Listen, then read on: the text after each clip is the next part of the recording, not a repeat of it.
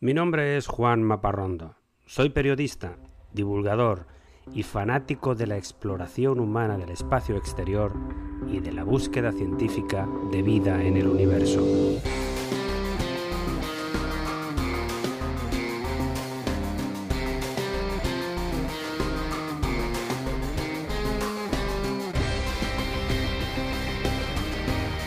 Este es mi podcast de divulgación sobre temas espaciales, sobre astronomía, constelaciones, robots viajeros, planetas y galaxias, asteroides, historias de astronautas, vida extraterrestre y todo tipo de gente loca por las estrellas.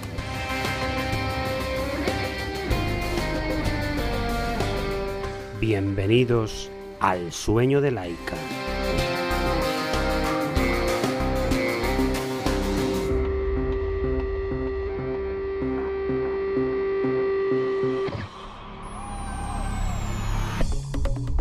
Ya sabes que me gusta empezar cada episodio con algo divertido, con una anécdota.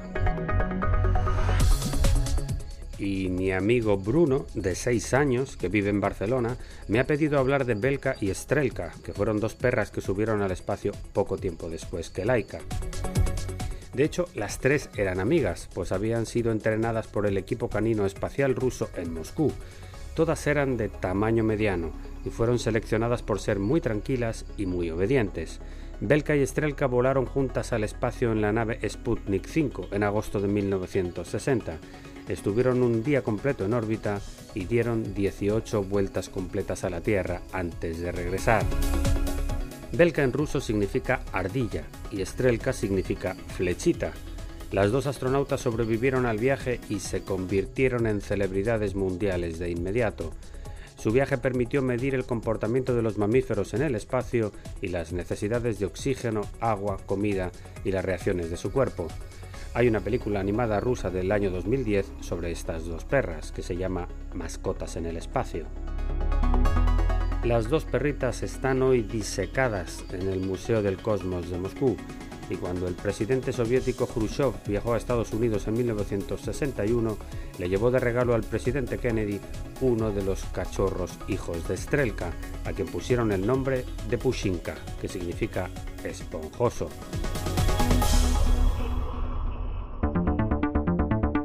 Y vamos con las noticias de esta semana. Ya hay una fecha oficial para el lanzamiento del telescopio James Webb, la gran esperanza de los astrónomos de todo el mundo. Será el 18 de diciembre desde el puerto espacial Kourou de la Agencia Espacial Europea en la Guayana Francesa, a bordo de un cohete Ariane. Se ha seleccionado este punto de despegue porque está más cerca del Ecuador y de este modo se pueden enviar satélites más lejos con menos energía y combustible. El telescopio James Webb se colocará en un punto entre la Tierra, la Luna y el Sol llamado punto Lagrange, en el que permanecerá en equilibrio gravitatorio de forma estable, sin ninguna perturbación, para poder realizar mejor sus observaciones y los siete astronautas a bordo de la Estación Espacial Internacional se dieron un susto en esta semana cuando un componente de plástico en la sección rusa se quemó en una estación de baterías, generando toda una humareda. Esto hizo que saltaran las alarmas de incendio. Afortunadamente el problema se pudo resolver, pero fue una advertencia de que muchos de los equipos de esta estación ya se están quedando obsoletos después de 20 años de uso.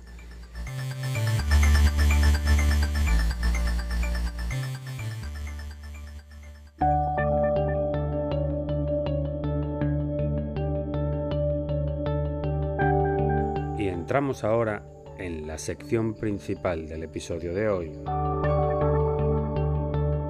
que está dedicado a lo difícil que es vivir en Marte para los seres humanos.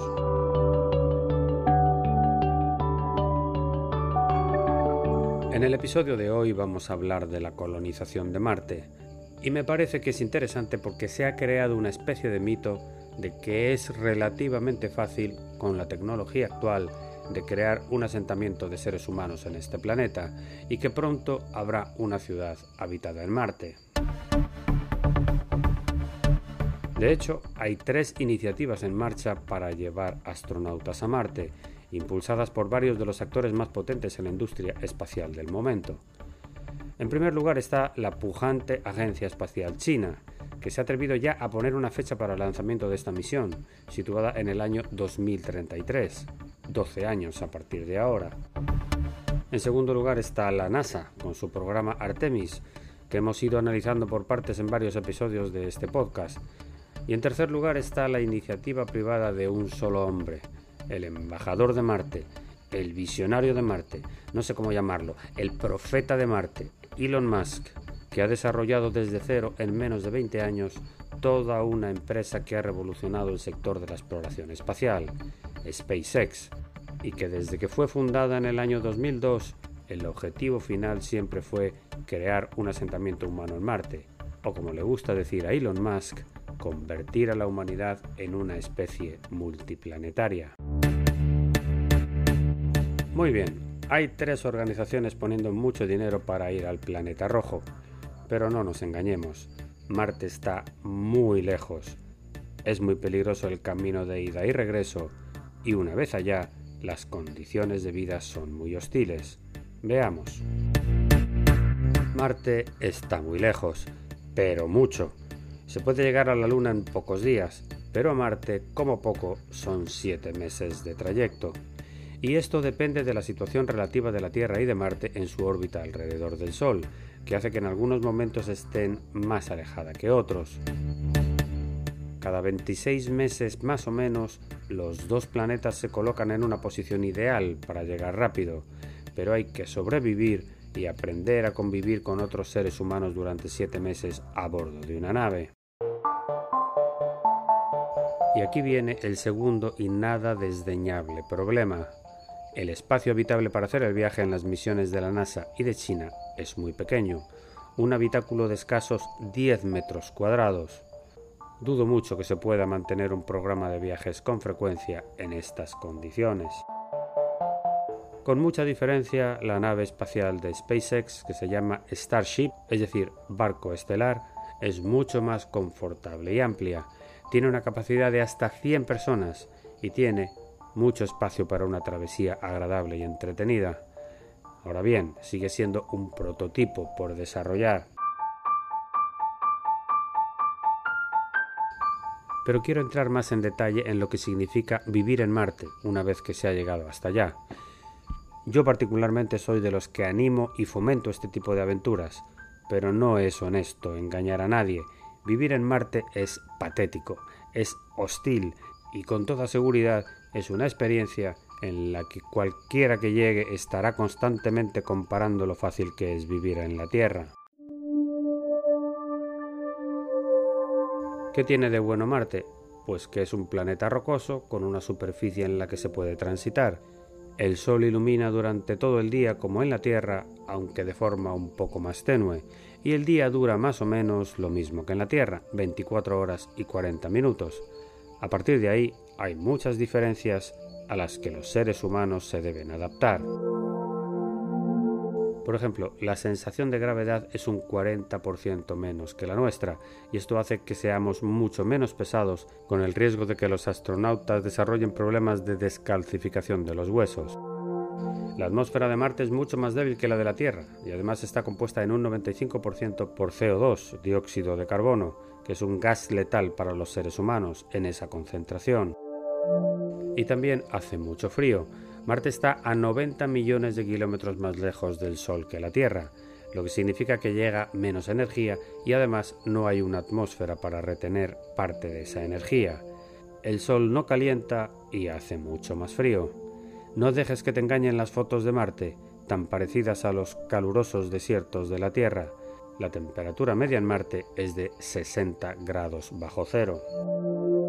La radiación que llega del Sol y de otros eventos del universo sin atmósfera protectora también pueden ser un problema grave para los seres humanos. Esta radiación es capaz de destruir la composición de nuestras células y nuestro ADN y provocar la muerte en poco tiempo.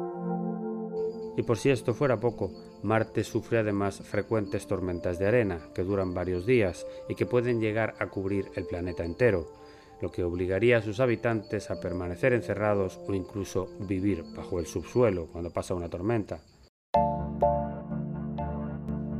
Además, en Marte no se produce nada que se pueda comer. En algunos lugares como el Polo Sur sabemos que hay agua congelada, un gran avance, pero todo lo que los pioneros en Marte necesitan para sobrevivir, al menos durante los primeros años, deberá ser enviado desde la Tierra. Hay que hablar también de las consecuencias psicológicas. En un momento determinado, hasta la persona más optimista y sociable puede tener un momento bajo, se puede decepcionar, se puede arrepentir de tanto esfuerzo e incluso se puede deprimir. Ya existe una patología para esto, se llama el síndrome espacial o locura del espacio, y ya ha sido diagnosticado a algunos astronautas que han pasado largas temporadas en la Estación Espacial Internacional. Resumiendo, el lugar más inhóspito de la Tierra para los seres humanos, que podría ser la Antártida, es miles de veces más habitable que cualquier lugar de Marte. Cada momento de la vida en este planeta para un explorador será una lucha constante para no morir. Hoy por hoy, la capacidad de la especie humana de construir una ciudad habitada en Marte se limita a un asentamiento para 12 o 18 personas, en un ambiente pequeño y muy controlado, y con el envío constante de suministros desde la Tierra para no morir de hambre y frío, sería una operación a un coste inmenso que solo puede costear el presupuesto de una nación rica. Así que la idea de una ciudad marciana con decenas de miles de habitantes es una utopía irrealizable con la tecnología actual. Se ven muy chulos todos esos cohetes plateados que surcan el espacio y llegan a un planeta desolado, no digo que no sea posible, desde luego que no. Lo que digo es que una auténtica colonización deberá esperar a que la tecnología lo haga todo mucho más fácil, sobre todo que se llegue más rápido o que las condiciones de vida sean más amigables. Seamos honestos, para esto faltan aún varias décadas e incluso siglos. Llegamos a la Luna hace 50 años como un reto y aún no hemos regresado. Eso debe enseñarnos algo. Y por último está la ética espacial. Hay mucha gente que piensa que los seres humanos no debemos colonizar otros mundos, porque eso significa alterar el ecosistema, y mucho menos si se comprueba que hay vida. A fecha de hoy, millones de bacterias de la Tierra ya están en Marte, teniendo en cuenta que es técnicamente imposible de esterilizar los robots que ya se han enviado. Así que la pregunta para muchos es, ¿quién nos ha dado la autoridad para cambiar los planetas, para hacerlos más parecidos a la Tierra? Un proceso conocido como terraformación. ¿Realmente debemos hacerlo? Y el sueño de Elon Musk en realidad es de construir una empresa de transporte, no te confundas. SpaceX te cobrará 200 mil dólares por llegar al planeta rojo, pero lo que hagas allá es tu problema. Eso sí, una vez que llegues, puedes hacer lo que quieras. A 90 millones de kilómetros de distancia, lo que suceda en Marte se queda en Marte.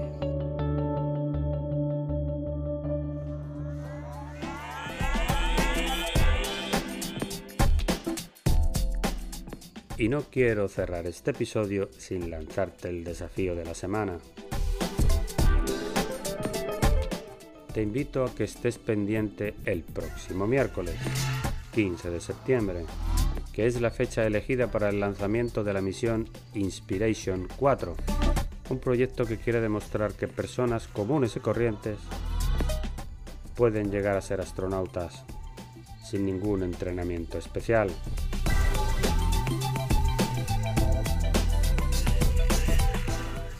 Y hasta aquí el episodio de hoy de El sueño de Laika. Espero que te haya gustado. Escríbeme a laika.podcast.gmail.com o sígueme en mi cuenta de Instagram laika.podcast.